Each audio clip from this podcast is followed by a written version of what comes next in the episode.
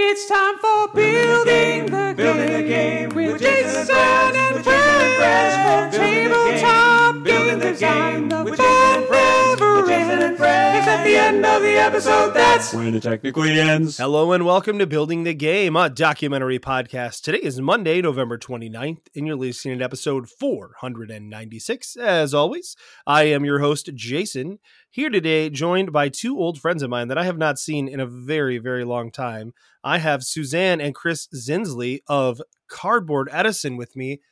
How are you two doing? Hey, Jason. Hey, Jason. Hi, we're doing good. Thank you so much for having us. We Yes, yeah, I- you on the show, and we miss Well, you. right back at you too. Yes, I know. I I honestly don't remember the last time I saw both of you. Maybe Gen Con in 2019. I know that you were doing the one of you's there, one of you's not there. So like I don't Maybe? I'm gonna say yes. That sounds right. I was there. I know that. I don't remember. Um, Yeah. one of us I mean, was probably there. it's it's hard to say because 2019 was 10 years ago. So You're not wrong. You are not hard. wrong. very hard to remember that far back. It is. I uh yeah, you were one of the only uh one of the very small handful of people I've met through the podcast who's actually come to my town and visited me on the way through. Uh you visited way back when. Gosh, that was a long time ago. we were Um, so excited and so nervous to meet you. To Oh. meet you, and we were like, "Oh my Oh, god, this is gonna oh, be that's so funny. cool." I felt like the same thing. So Oh, look at us all these years later. We're all so much cooler than we ever were. We're super awesome. So look at us go. Absolutely. That, that's what getting older is all about getting cooler. I like to think so. I never thought so when I was younger, but now that I'm getting older, I'm pretty much going with that because, yeah, it just uh, it just feels better to to assume that that you know. so uh, yeah. So how how have you two been doing? You're over on the East Coast there, in uh, are you in New Jersey, New York? We are One in of the New news? Jersey.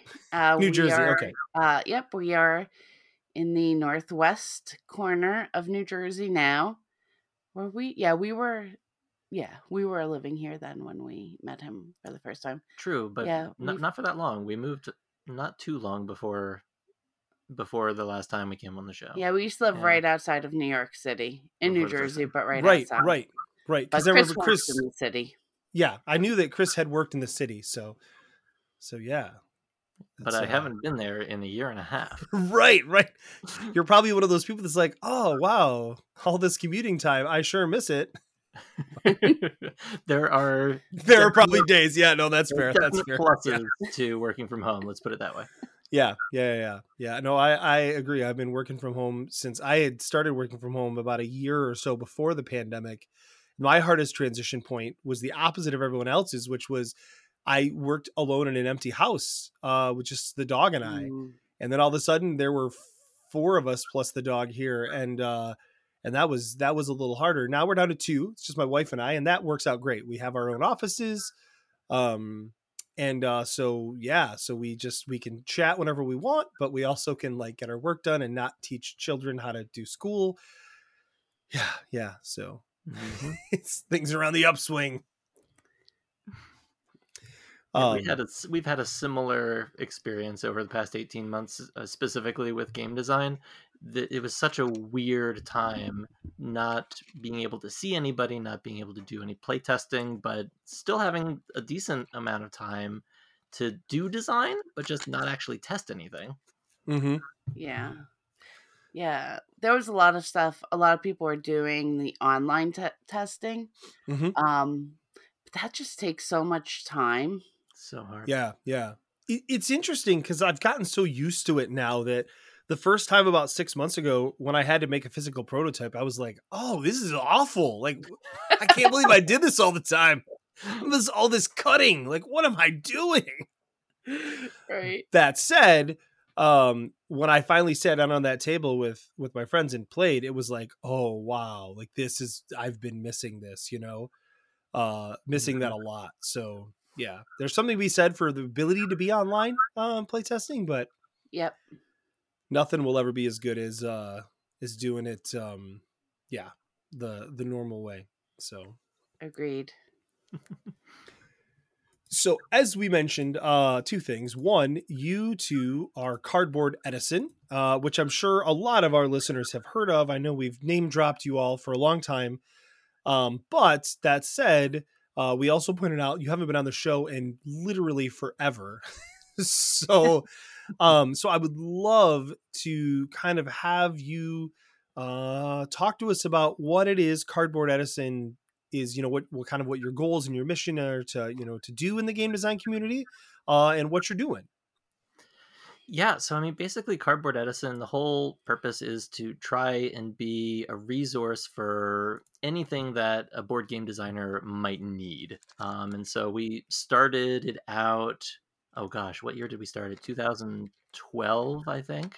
We're coming up on on 10 years. It'll be it'll be 10 years In- very soon. in good company because that's when the podcast started so yeah, yeah, like yeah, we we kind of came up at like the exact same time in parallel. Um, and so uh, it started out as a, a blog and a Twitter account to just basically put out there all of the interesting, useful board game design resources that we ourselves were finding as we were learning about the industry. Um, and it's just grown from there. Um, we've started all sorts of uh, game design related projects since then. Uh, we've done um, we did a, a podcast about game design. We did a, a bunch of infographics uh, about different pieces of the industry, interviews. Um, we do an annual award for unpublished game designs. Um, what else do we do? There's We other have stuff. the newsletter. There's a newsletter. that does like the best roundup of the week. Um, Yeah. you retweet our show a lot which i always appreciate Yeah. with nice stuff too most of the people just retweet it but y'all say like nice things about it and then retweet it so oh, all right There you go. It's a good show. We like it. appreciate that Uh, we think we think the community can really learn a lot from it too. Um, it's it's it's we like your show.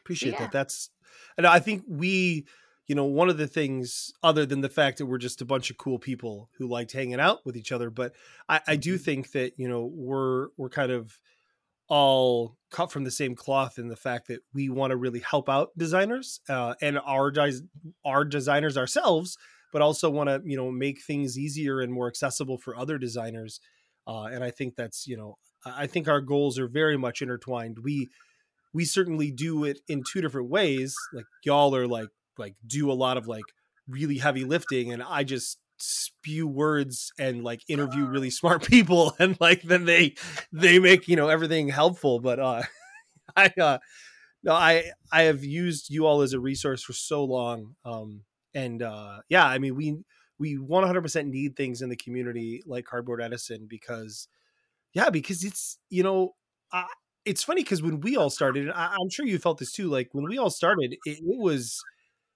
it, it, kind of felt like the wild west in terms of like figuring out how to how to do things and stuff and mm-hmm. now i i feel like oh this is so much more formalized it makes so much more sense but but i realize that for new designers it's probably even more overwhelming because when it was the wild west you could just like go show games to people and stuff and you can still do all that of course but there's just so like I don't know. There's just so much more things that we have access to, like different publishers and things, and and industries within the industry. You know, the smaller portions of the industry, and it Mhm. just seems so overwhelming for for someone new coming into this. Um, and there are new designers every day, right? so Yep. Yeah, and that's that's one of the things that like we've we've noticed over the last 10 years is that even though the kind of the places that we're finding useful information um, for board game designers have changed over the years and like the the blogs that we monitor and the youtube channels that we check out and the podcasts that we listen to a lot of those have come and gone some of them have been mainstays for a, a long time not gonna name check anybody here but uh but uh, you know a lot of others have come and gone but the the thing that's remained the same is that so many people in the board game industry are just interested in helping out other people uh, and putting Yeah. out useful information um that's Mhm. that's just that that's something about the character of the industry that has not changed over the last 10 years Yeah, I you know, I that's a really really good point. As you said that I was trying to think of like what makes this industry that way? You know, what what makes us an industry of people that want to help other people? And like I feel like a big part of that is I mean, yeah, there's like money to be made and and quote fame to be had, right? Like we could be like as I yeah. used to love to say nerd famous, right? Like we're famous in the circle of like the people that we know, right? But like I mean in reality, like you have to love games and game design to do this because it's a lot of work. Um with like, you know, like not a lot of like like there's not a lot of like tangible things you're consistently getting back like you're not making tons of money right? I mean it's it's the it's the relationships it's the seeing your games out there which is a tangible thing but that feeling is intangible right? That like look we've put into the world and i know the games that you all have had published. It's the same thing right? You just you feel so good when you see it out there and people can enjoy it. Um and i think when you have an industry like that because we have to be so passionate about it that it makes us want to help each other or maybe it just means we're the type of people that want to help each other i mean does that does that make sense because i've also met some jerks so like, you know, I, I think it makes sense. Yeah, and I mean with anything there there's always a couple bad seeds, you know. Um but overwhelmingly the industry's a pretty cool place to be. Hmm yeah and i think the speaking to the bad seeds um i, I think we have at least seen more consequences for said bad seeds right? Like we Yes. people they're being rooted out and they're being you know um you know they're being punished for for being bad and that's uh uh and that's a good thing. I mean i wish that it didn't have to be like once a week we have to see like a revelation that someone else is awful um i mean i'm glad that those revelations are coming out. I just wish Right. that there weren't so many revelations to be had. Um, Absolutely. right? I mean like gosh people be, be nice to people. Come on. Um but i think you know to, to the to the point that that you were making jason i think i think you know if if people were getting into board games with the idea that they really want to make a whole lot of money there are mm-hmm. so many better ways of doing that. Right. Like it's possible you could have you know a major hit and make Right. millions of dollars but like you'd have a much better shot of that of doing that in so many other places. Yeah. here's here's something for your next infographic. Figure out if like like the chances of you as a designer having a mega millions hit compared to you winning the lottery or being eaten by a shark or being struck by lightning? Like let's see that comparison cardboard edison. Where's that for us right? Like, i want to know. you are more likely to be struck by lightning than you are to have a hit game published. No don't do that. Nobody wants to see that statistic. I kind of do actually now that you mention it. I uh I I had um uh my kids, I don't know they were talking recently and uh it was something about like they said if you're if you were standing on a roof and then there was a lightning storm, would you rather stay on the roof or go in a tank with sharks? And I was like uh with hungry sharks and I was like uh I think I'd stay on the roof and they're like, no, dad, you go in the shark tank. You're way less likely to be bit by a shark. I was like, in the ocean, but in a shark tank. like, the odds are greatly changed, okay? Like, I'm not great with math, but like, it's different. yeah and it was it was specifically said that the sharks were hungry exactly, right? Like, for me that that was the tipping Right. point the only thing they left out was like wearing a seal costume, right? That's. But I digress. Statistics, yes. um, well, let's. Uh, I, I want to hit on. You mentioned the Cardboard Edison Award, and that is first of all, kudos to y'all. Like that is you do so, like when you hear about people say like we're giving out an award, like, and it's not like the spiel or not like the American Tabletop Awards, like it's. it- Or it's like when you hear like a convention say we're going to give an award, right? Um, like I think of like a group of people hanging out for a weekend and like deciding, and you have a weekend where you hang out, but the amount of work that you all put in to do every stage of that is just insane to me. Like it's just so much. I'm so thankful that you do it. Um so yeah, yeah.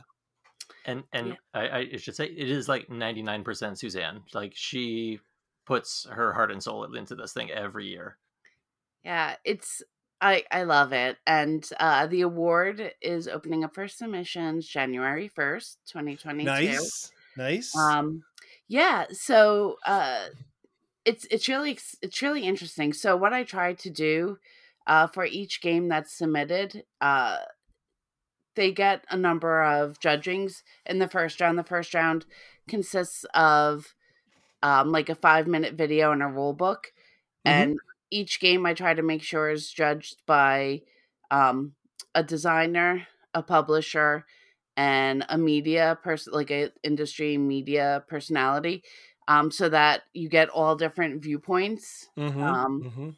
and then yeah, we pick the finalists, and we have a weekend at our house where we play the games. And in years past, we would also have a weekend somewhere else so that other judges could come. But the past two years, we have not. And in 2022, we most likely will not also. Mhm. Um, just, you know, there's so much that can happen. oh Um, yeah. Yeah. With, you know, with everything going on in the world right now. Mhm, Um, mhm. But what we did last year, and we're going to do again this year, is we actually shipped all the prototypes to other judges, um, and they would play them with their pod. That's awesome. And That's so we did that, and then we also had an online track. Mhm. So we're going to uh, do that again this year. So there'll be uh, two tracks with two winners. Um, and we're, we're really excited. I mean, the amount of talent that we see is just, it, it blows me away. Like each year, I'm like, all right, I've seen like all the game ideas, like, you know, because I and there's judge, more. I judge a majority of them. Like, I, I do several hundred of the judgings myself each year. And I'm like, all right, I'm not going to see anything original. And then stuff comes through, and I'm like, oh my God, this is great. Like, how is this not a game already? Right, right. Yeah, and um yeah, no, people should really really um a- apply for that. I did for the one the first time in a long time last year. Uh, Isaac and I submitted a game, which ended up, I think, with an honorable mention. Um, Mhm. and um, yeah, and that game is signed now, so that's Yay, exciting. congratulations. Thank you. Yeah, yeah. And uh, no, I think I'm gonna try and do it this year. Submit it because um, I've got a game that I think would be fun to submit, and so I'll have to do that. And it's it's it's really it's the labor intensive part is not on the designer side. like like I made a video, which for some people takes a little longer. I I have to make videos for my job, at least I used to, and so like I'm pretty used to it. But like I made a video, Isaac put the rules together, and then like we it wasn't super hard to do that, and then we set you a prototype. Um, so uh yeah yeah it's it's completely worthwhile and I, I encourage people to do it um you've had uh several games that have won that or even like been in the top like tier of winners that have went on to be published um Yeah, yeah all, right all the winners have. Yeah. Um, and a lot of the top 10. And honestly, there have been a lot, a lot that uh, weren't in the top 10, weren't finalists, but still got picked up from the contest because, you know, each game is judged by at least one publisher or one, you know, one designer, one Mhm. media personality. And we tell our judges, like, you know, if you like this game or if you know a company that might be interested once the award is over you know get in touch like put you know put the contacts together reach out to them because i mean our goal we want to play as many games as we can so right right see a good game like publish it we want to play it so um yeah so even if you don't make the the finalists like a lot a lot a lot of other designers have been signed um, just from the initial run. Yeah, that's fantastic. Yeah, no, I um I, I can see why you have so many eyes on that within the contest. And then I think because of that, it's so respected that, you know, when you see winners too, that gets people's attention, right? When you know, I Yeah, know that we I always look at the list like, oh, who are the winners? Like, right? We actually usually have uh, a decent number of publishers reach out to us and ask us for the contact information. Nice. So that's always like really exciting when we're like, yeah, you know, you know, and we email the contestant like, hey, you know, so and so from so and so wants That's to reach out to you. Can we give them your info? Um, and they're always enthusiastic and say yes. So it's That's exciting. fantastic. Yeah. I so, know one so- year, a couple years ago, um, one of the games, I'm not going to say which one, but it had like eight publishers Oh yeah. like vying for the game and we Wow. were like oh my gosh like it was great like they and they all reached all the publishers reached out to us and um we were really excited so That's fantastic. Yeah. And I mean, so plug for especially newer designers, like this is a really good way to get a lot of eyes on your game. And worst case, get a lot of good feedback about your game and the thoughts that people have on it. So I think that that's, yeah, I mean, put put that together and, and, and check that out. Um, I think that's really worthwhile. And and Yeah. again, thank you to for all the work you do, especially Suzanne here, since since Chris has admitted that it's it's it's all her. Um, something else I would love to chat about for a minute. This is something that I've plugged on the show so many times. Is your publisher directory? Mm. Um, that I um I are you still doing that and updating that? Have I been sending people in the wrong direction or no? Okay, good. Oh yeah. Oh yeah. We yeah we Okay. we, we constantly uh, keep that updated. Um, Awesome, awesome. I I Actually doing it now yeah. I haven't needed to look at it in a while. I have it. I, I bought it. I have it. So you always get the updates for it. And uh, I just haven't needed to look at it in a bit with everything with the pandemic going on. And so I was afraid that I was like, oh, yeah, go get this. And like, we don't even do that anymore. Jason, quit telling him that.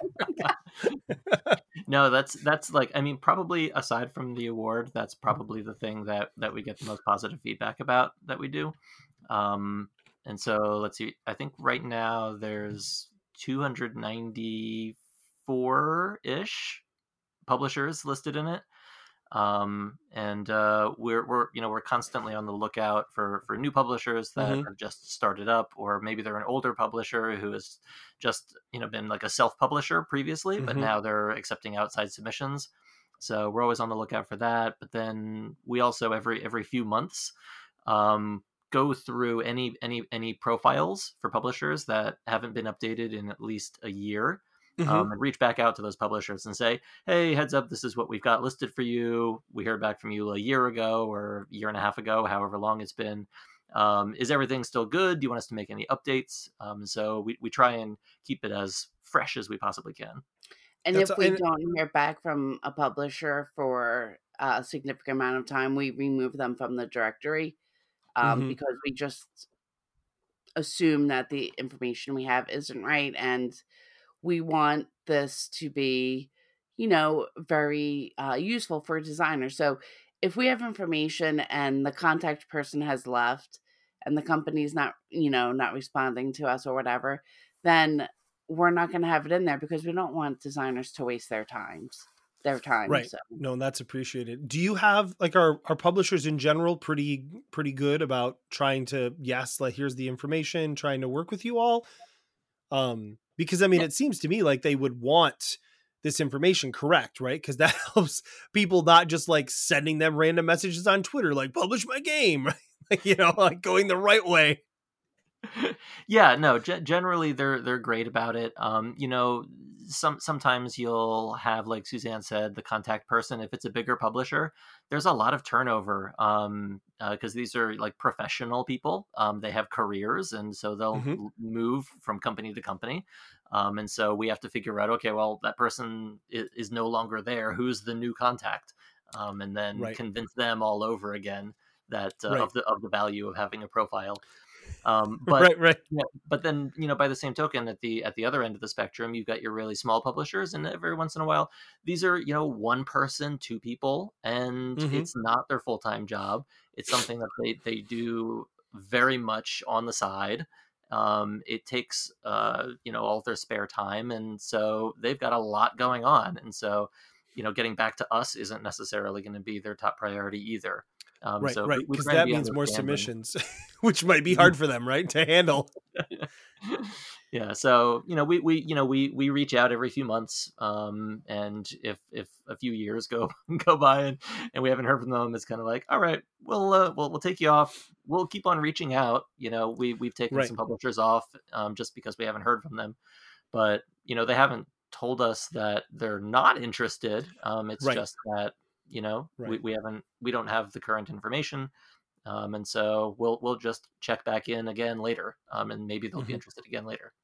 Right. And obviously, if that information is not curated in the way that you all are doing it, then it's not useful, right? I mean, that's kind of the point, right? Is anyone could make a list. Like the the point is that y'all are curating it and and uh like when I got the first list, you know, I like, okay, so I've got this spreadsheet and I was like, oh my gosh, this has like so much in it. Like, you know, the first time I saw it, I was just blown away by the amount of detail that it had and how useful that was. So yeah, yeah, I um I still strongly recommend it to any designer. Whenever I'm working with a I've been working through the tabletop mentorship program with different mentees, I'm always like, "Hey, listen.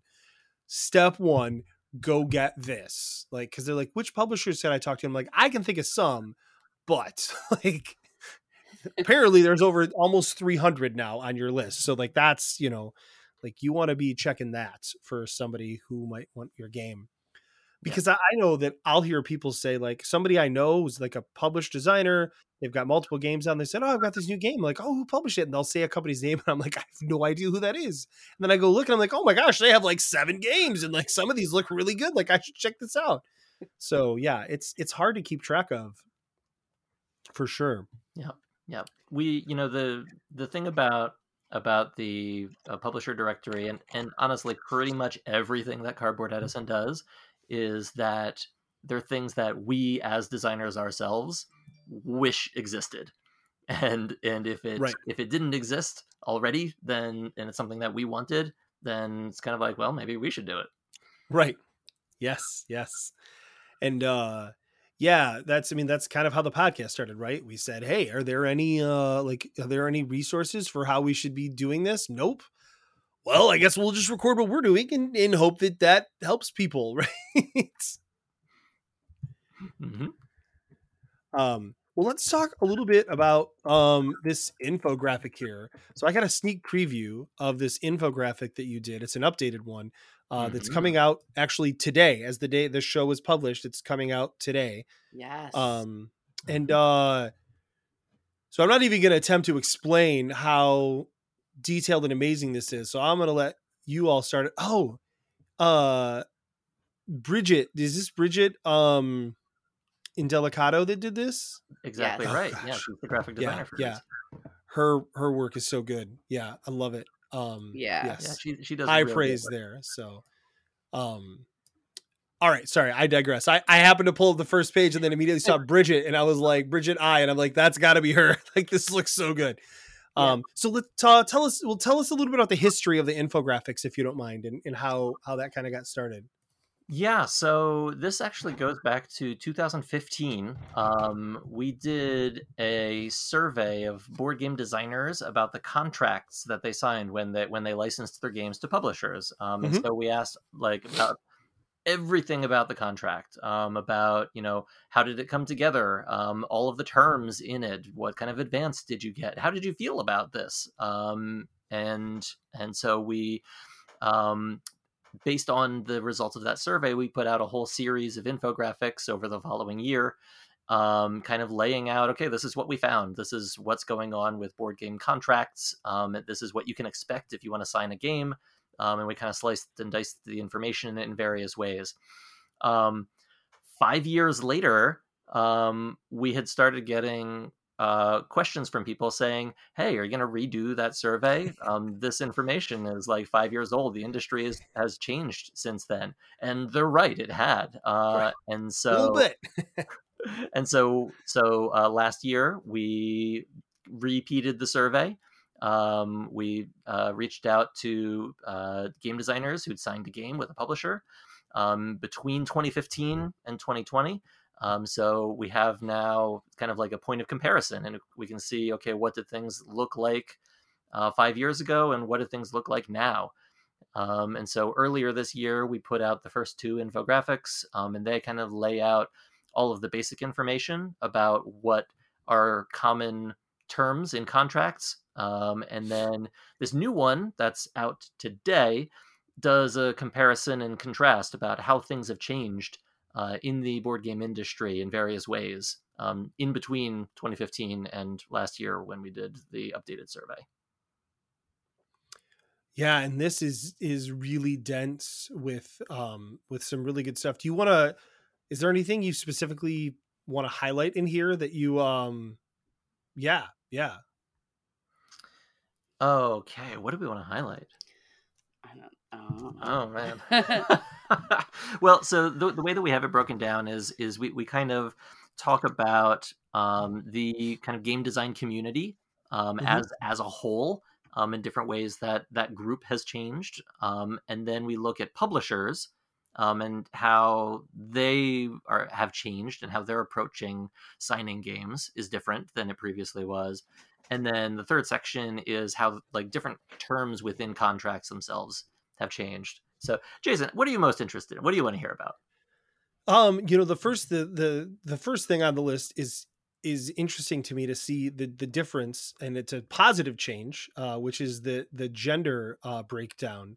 hmm um and uh it's still and so this is based on um the portion of games at least one woman on the design team um and you've you know looking at that like gosh you went from 1% uh of a being a, a all female to in 2% of being like mixed gender um and now you've got 9% all female 7% mixed gender and then 0.5 uh, non-binary which i'm guessing you probably just weren't tracking that last time. Is that a fair assumption or was it just not any reporting on that I believe that we we did include that in 2015, um, Yeah. and that it's just it was just it was too small to measure. Um, none of the That's respondents had had selected that. Yeah. but so this feels like you know this went from a 97% like male industry to like 83% which is it's a long ways to go but that you know um feels like a good change like i'm excited about that i just uh yeah it feels like there's a long ways to go on that Yeah, you know, I'm I'm really excited too. Um and it'll be very interesting to see uh what it's like when we do the next one. Um Mhm. you know, I mean, but even if you go to any cons or just anywhere in the gaming community, you are seeing uh, more females, you know? Mhm. Um Mhm. So yeah, when when we did the 97% the first time I was like, yeah, that seems about right. um you know, and 83, yeah, you know, that that seems about right right now, Uh, but I think the trend is is going in the right direction and I'm really excited about it and um as, you know, one of the two percenters before, I'm happy to now be a seven percenter. Right right. Yeah no it's um you know I, I i'm confident that that number will continue to rise you know at least i i hope so. Um you know i mean and it does feel like it should be higher but i i feel like i've been so fortunate to to know a lot of female designers and work with female designers. Um so to me in my head that number feels like it's higher than that right? Because if i look at the percentage of designers i'm working with like 50% of them are female right? So um but yeah yeah it's i know that it's uh it's not that way all around but i'm glad to see that it's trending in that um in that direction um the other thing and i'm not just trying to like cherry pick right at the beginning here these are just the things that i was able to look through when we first started chatting and i was like oh my gosh. Um the percentage of designers who are Um, now, like, this is this isn't necessarily feels like so in pre 2015, 57% of designers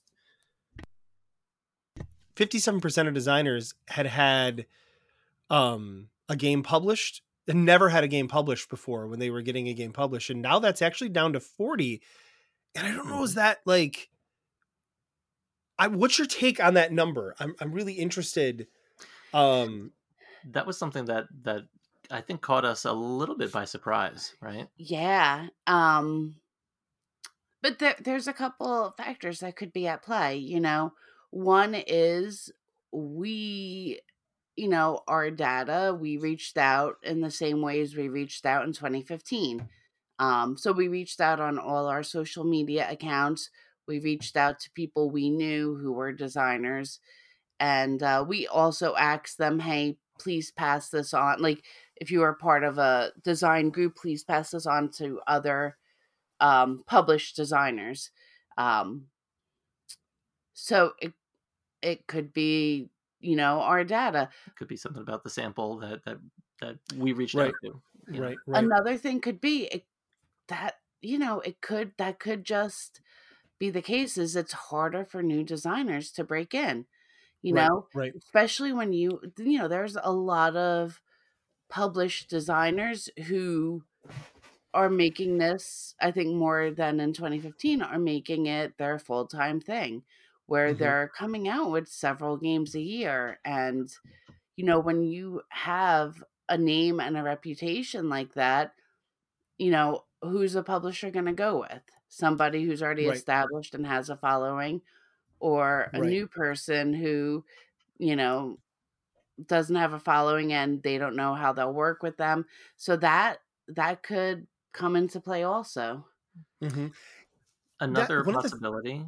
go go for it go for it yeah another possibility um, is that um, we should keep in mind that this data only covers games that are licensed to publishers in the traditional fashion. Um, it does Mhm, not cover self-publishing. So it right could right be that a lot of first-time designers are going the self-publishing route. Um, Right. Kickstarter is, has made that a lot easier now than Mhm. it was pre even even pre 2015. Right. The I think the other part of this data though that's really interesting to me is so the 57 and 40% what what I didn't mention was that in 2015 pre 2015 35% of designers had 1 to 4 games while 8% had 5 plus games already published and then in 2015 and 2020 that went to 37 and 23%. So that was really the biggest change.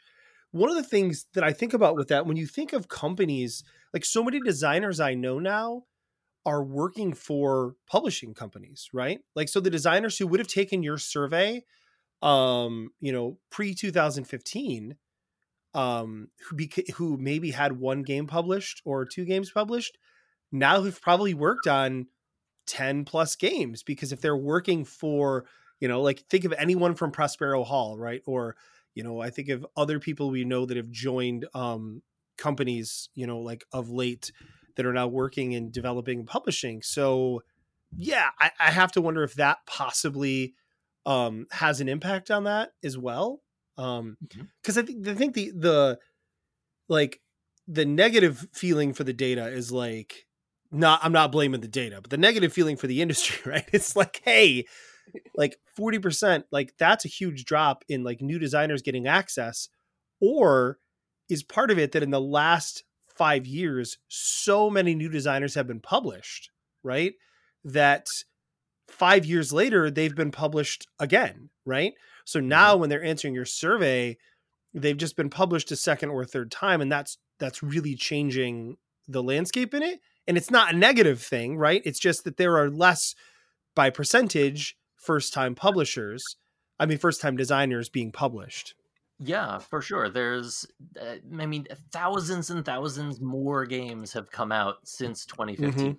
Uh, Yep. And so a lot of those are just naturally going to have been done by the same designer. There's going to be a, a big pool of designers who've designed a hand and gotten published a handful of games in that time.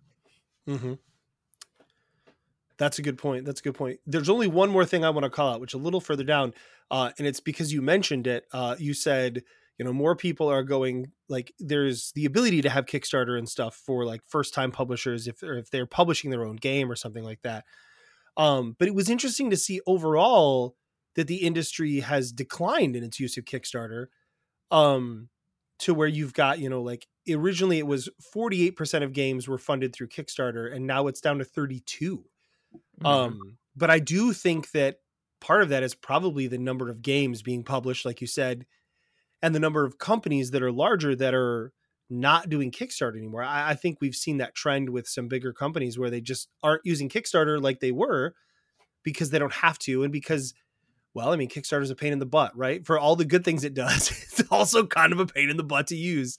Um, so yeah, yeah, and it, and it could be i mean the thing that maybe ties both of those trends together is that a publisher who is going to be kickstarting a game may just be Mhm. more likely to design the game in house um, and so maybe it's a big Right. publisher that has people on staff maybe it's one person who's kickstarting their game instead of licensing it like, that could be Right, part right. those two things could both be happening That's that's a really good point.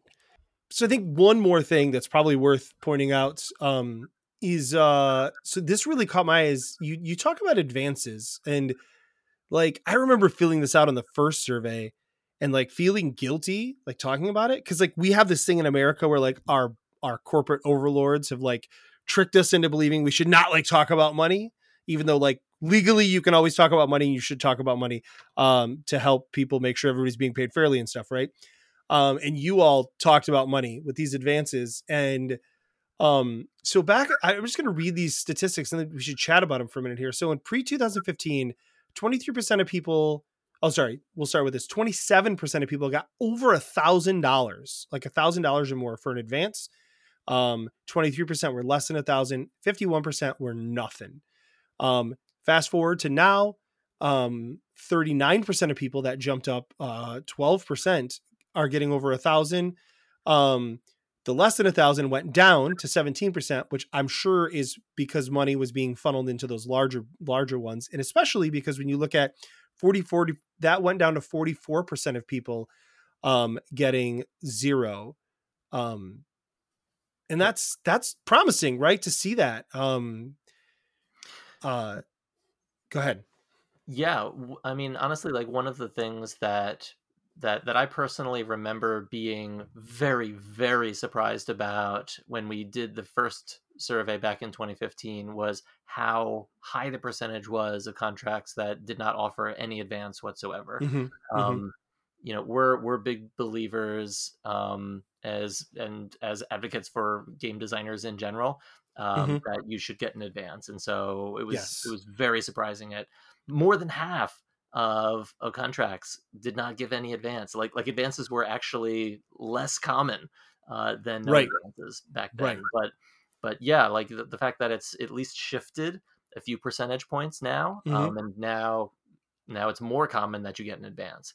Um, I mean, and more common you get a better advance even yeah, getting an advance right like it's the the amount has went up yeah, yeah, exactly. Yeah, like we we kind of thought of like the thousand dollar mark of as being kind of like a quote unquote big advance. Uh, but that's honestly that's that's becoming the norm. That's probably the the most common arrangement is it's a thousand bucks.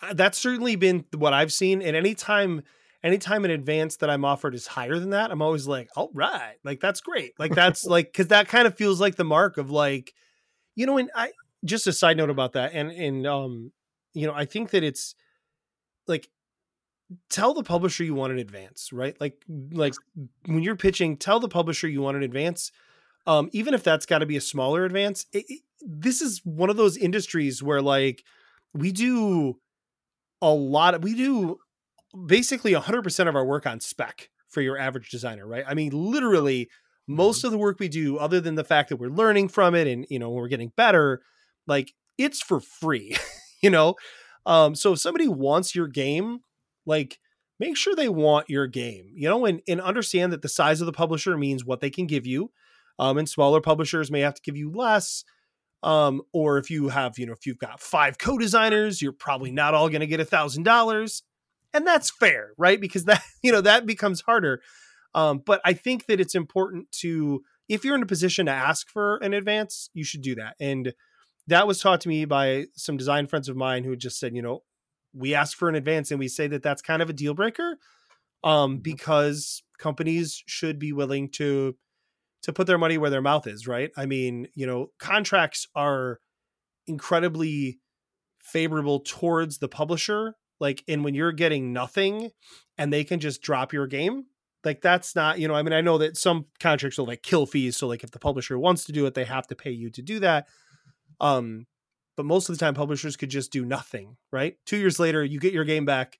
Uh, it was a waste and uh, so try try to get an advance. I know that I've been in the situations where I haven't and have severely regretted it. Um, yeah, having having Yeah, having yeah. th- there's a psychological thing that goes on with publishers where if they've already shelled out a, a little bit of money for this Right. design, mhm. now loss aversion kicks in, and Right. so Yes. they've got skin in the game, and so now they're they they're invested in your game in a way that they wouldn't be if they Yes. had not given an advance. Yep. Yeah, and that is uh throwing out the old psychology there. That's good. Yes. and it's accurate. People believe more in what they pay for. It is true. Yep. Uh you have more value in something you paid for than what you got for free, for sure. Um excellent. Well, you also uh I don't remember if I mentioned this or we just talked about it, but you also recently released a game.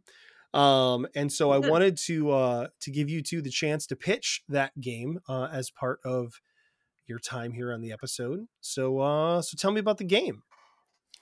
Chris, can uh, you can do the honors. Yeah, so we have a new game. Uh, it is called Quad Squad, and uh, this it's a Such a party name. game. It's a it's our first party game. Well, it's funny, you know, we we went through a bajillion options for the name before settling on that one. It was like the last thing that we did because we just couldn't come up with something. Uh, but Well, we had something, we had something, but we we didn't like it. That's fair. Been there. uh, but Quad Squad is a, a party game. It's it's actually it's the first party game that we've put out, right? uh, it's the first one that's out there. yeah, yeah. Yeah. Um, and the the basic idea is that it's kind of uh, it's based on if you've ever seen um, there's this meme format uh, where there's like a square that's divided in two halves vertically and Mhm. horizontally to create a two by two grid um, and there's an upper left upper right bottom left bottom right um, and there's two uh, there's a like a north south axis and an east west axis and the idea is that um, there each of these uh, ac- axes axes uh, got to figure out how to say that if we're going to be promoting this game I think it's axes, but I, I mean I'm not honestly 100 percent sure on that. It sounds more technical when you say it that way for It sure. So, It sounds fancier when you say Yeah. Uh, so each ax each of the axes is is uh, labeled with kind of like two opposites. So it might be hot and cold, or uh, uh, friendly or unfriendly. Um, and uh, so what that does is that creates four quadrants. Um, and when it's your turn, you can name anything that you want and all of the other players have to decide which of those four quadrants it belongs in. Um, and the trick is that you get a point for every every different quadrant that one of the other players picks. So you want to come up with something that splits the vote Oh, nice. as much as possible.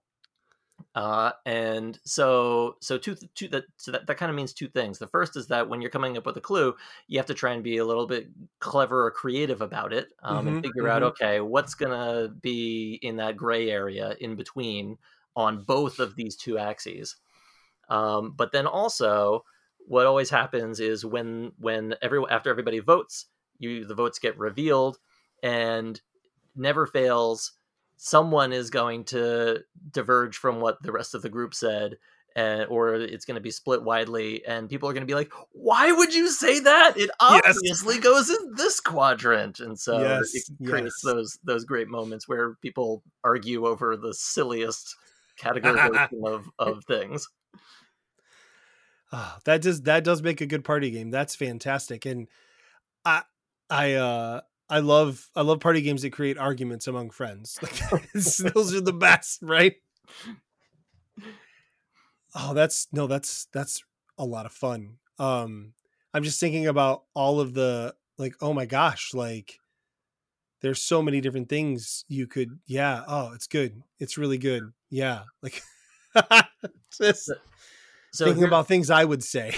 Yeah, yeah. so, so like here's, here's an example here oh, Yeah. let's see let's see what you would say for this um this is this is this is an actual example from a round of, of the game that had been previously played okay All right, all right. all right so so the the north south axis is friend and enemy Mhm. and then the east west axis is climbs and crawls okay so friend and enemy and climbs and crawls so you have to decide if it's climbs and friend or if it's crawls and friend or if it's climbs and enemy or crawls and enemy those are the four options right and the clue that somebody gave was spider Yeah, I was gonna. I was. That was like, if you were gonna ask me, I was going to. I was like, obviously that's spider because that's gonna be so divided. Because, yeah, because everybody like like has a different opinion, but all those things are true about spiders, right? um, so I, I would probably put it in the access, uh, or the. I would say, is, is I'm trying to visualize enemy and climbs. Is that one? enemy and climbs That's Yeah. so funny i was going to say the exact opposite Oh, was friendly say- and I was crawls. going to say friends and crawls I get that it's I get that spiders are good, but They- like they get all the bugs that you don't want in yeah, yeah. We can be the best I could do with spiders is frenemies. Like that's the best I can do. I I have like upgraded to the rule in the last several years that I definitely don't kill spiders that I see outside. Like and if I see a spider inside, if it's a spider that I could maneuver out of the house without like, you know, uh feeling the need to scream like a small child, uh, then I will do that. Um, yeah, so I, I'm trying. I'm trying very hard. Like Nicole Amato comes on, she's like, I have a jumping spider living in my porch, and uh, it just sits on my head, and it's great. And I'm, what? It's no. Oh my gosh. True story. There's an episode where she actually talks about a spider living in her apartment that was like her friend for like a week. It was just, it was it was really interesting. I love Nicole. She's she's the best, right? I mean, Yes. but not spiders you don't like No, I'm allergic to spiders. So whenever there's a spider in the house and where we live, there's a whole lot of spiders. we get a lot of spiders um I start screaming and I call Chris or I have started asking my 12-year-old daughter to get rid of it to take it outside. so So if so- Chris is busy, if he's working, then it Right. goes to Lily. how how does how does allergic to spiders explain that to me like because like i would say that i'm allergic to spiders in the sense of having a huge aversion to them but like like you're allergic to like them like like yeah i'm gonna need more So- explanation on this So some spiders, some spiders bite, and I'm allergic to that. But then I don't know if it's like if they just like land on me. I don't know what causes it, but like like wherever they they are, like I'll just get hives. you have like an actual Oh, physical yeah, like like I have a allergic reaction. physical a physical Wow. thing. I noticed it. So I grew up in a city and we didn't really have spiders. Mhm, Um, I mhm. mean, we might have. I don't know. I, n- I never saw yeah. them, and um, the if I did, it was very rare. And uh, I used to teach, and the school that I taught at was, um, you know, it, it had spiders, and uh, it was there that I had my first allergic reaction. Um, and yeah, no, it, it it's not like terrible, like you know, my throat doesn't close or anything like yeah that. Yeah, so like anaphylactic that's good That's yeah, no, no, but I I get hives and a little bit of swelling and itchiness and um I can feel nauseous. Like it's it's not pleasant. wow yeah i like i would stay away from like actual like spiders with like real venom that's bad Because like I wonder if you would have a worse reaction to that, or I don't know, and I don't know what ponder kind that for a while. That doesn't sound good. right. Oh, yeah. Oh, if it's just a certain kind, yeah. Okay, yeah, I fair. have, and yeah. because like we have all different kinds of spiders here. We have like every gross thing that you can imagine. No, That's not true. I mean, there's a lot of gross things that we don't have here, but you know, we have we have tarantulas probably not. So that's good. Yeah, So Yeah. de- definitely enemy for you. that, yeah. So Yeah, I. I was enemy and crawls. Okay, okay. So we're, we're team Um, crawls over here, but uh, right. splitting on uh, friend or enemy. Yeah, Chris yeah, no, this that game sounds out. fantastic. And how are you putting it out?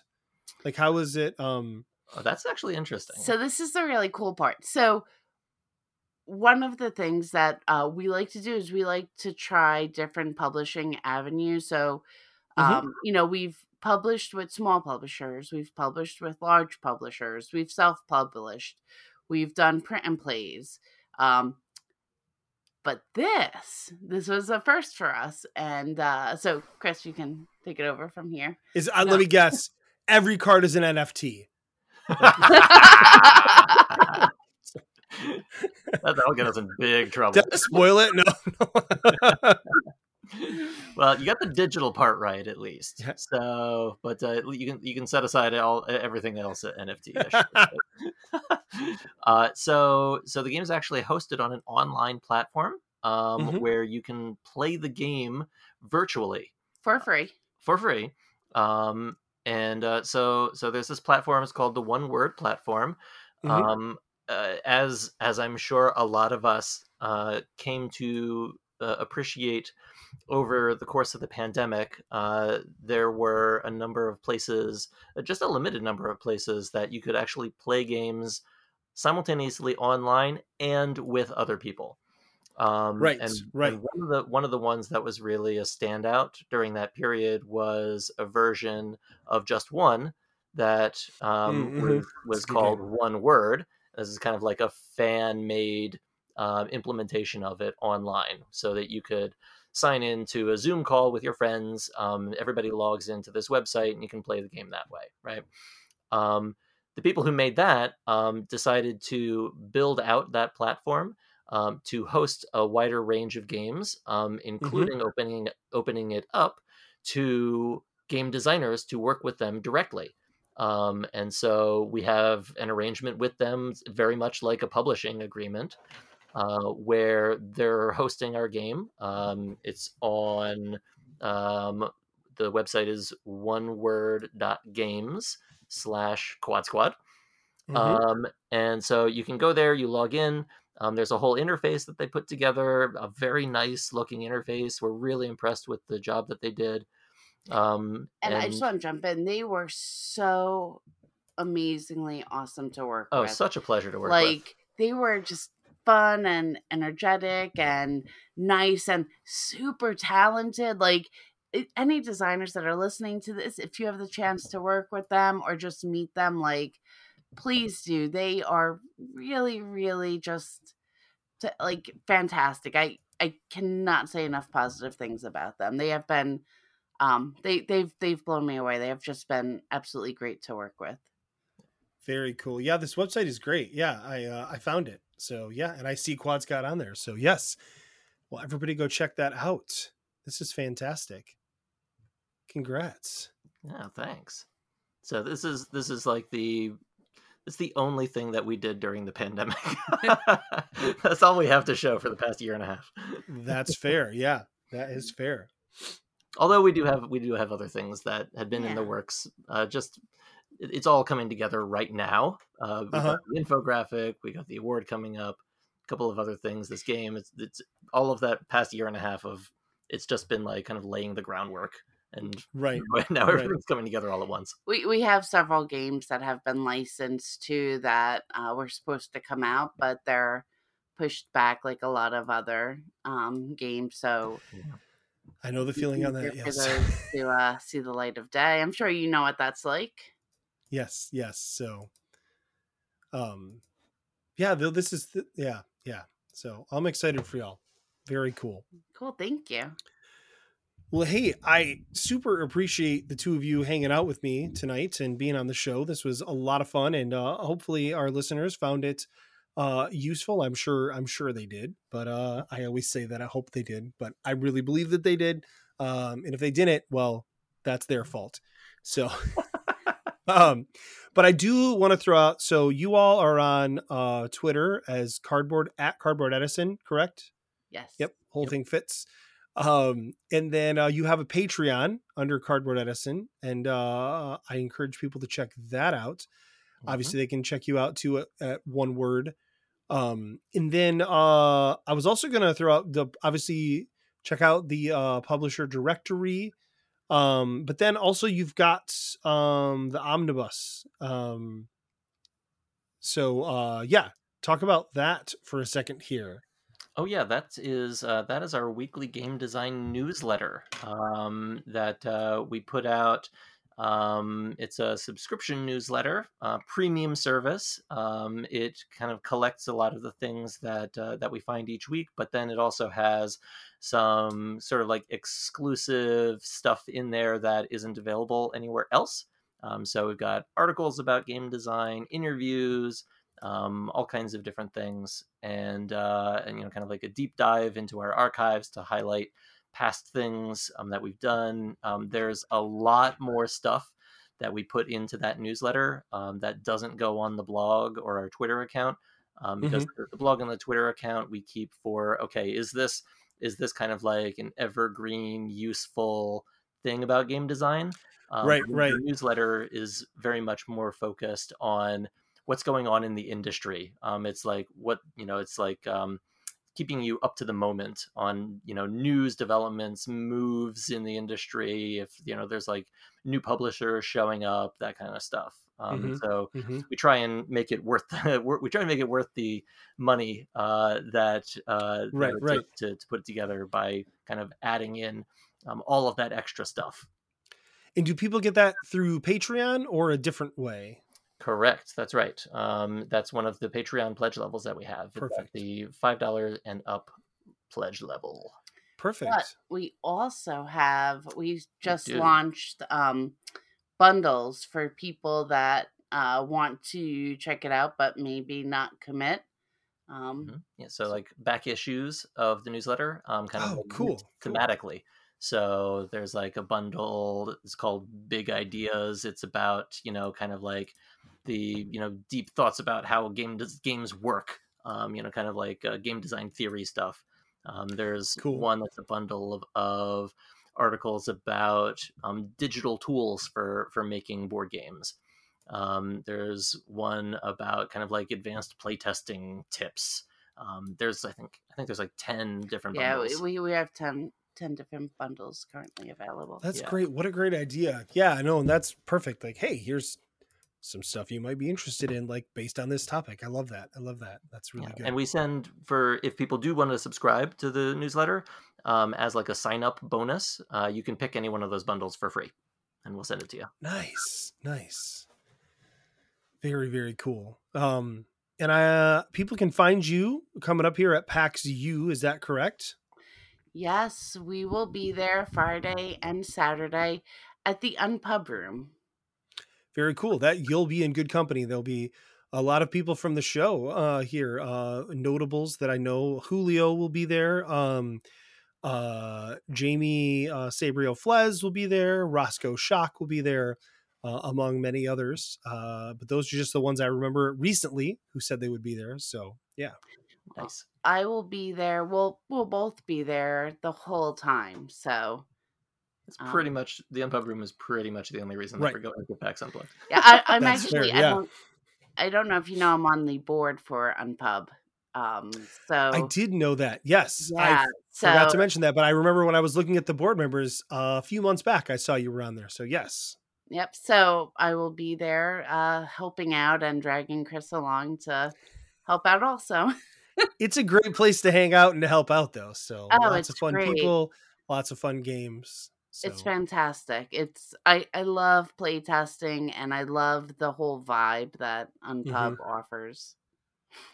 same same yeah i can't wait to get back to it next year so Well, thank you two so much for hanging out again tonight. This was so much fun. It was great to see you again. It was great to chat about Oh, everything. likewise. And uh yeah. Well, Thanks for having l- us. Of course, of course. Yes. Anytime. I mean that. Like don't wait like several years. Like we should get you back sooner than that. I mean, what, what what do you do next week? Right? I have another episode, but the week after that is probably open. So,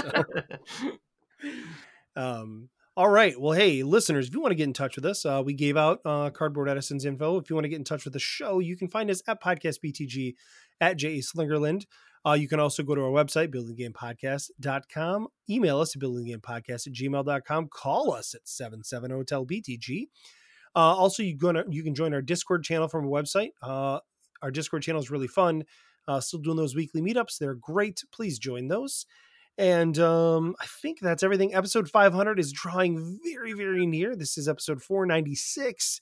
So very few episodes left. Just three more until the finally you'll get to hear 500 uh, after that. And uh, it's going to be an exciting, big, crazy episode with surprises and things you'll never expect.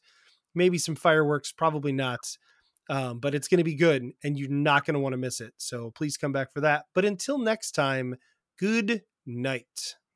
Good night. Good night. Building the game with Jason and friends, with Jason and friends. Building the game, building the game with Jason and friends, with Jason and friends. Dial 770 tell BTG. Please don't use the email.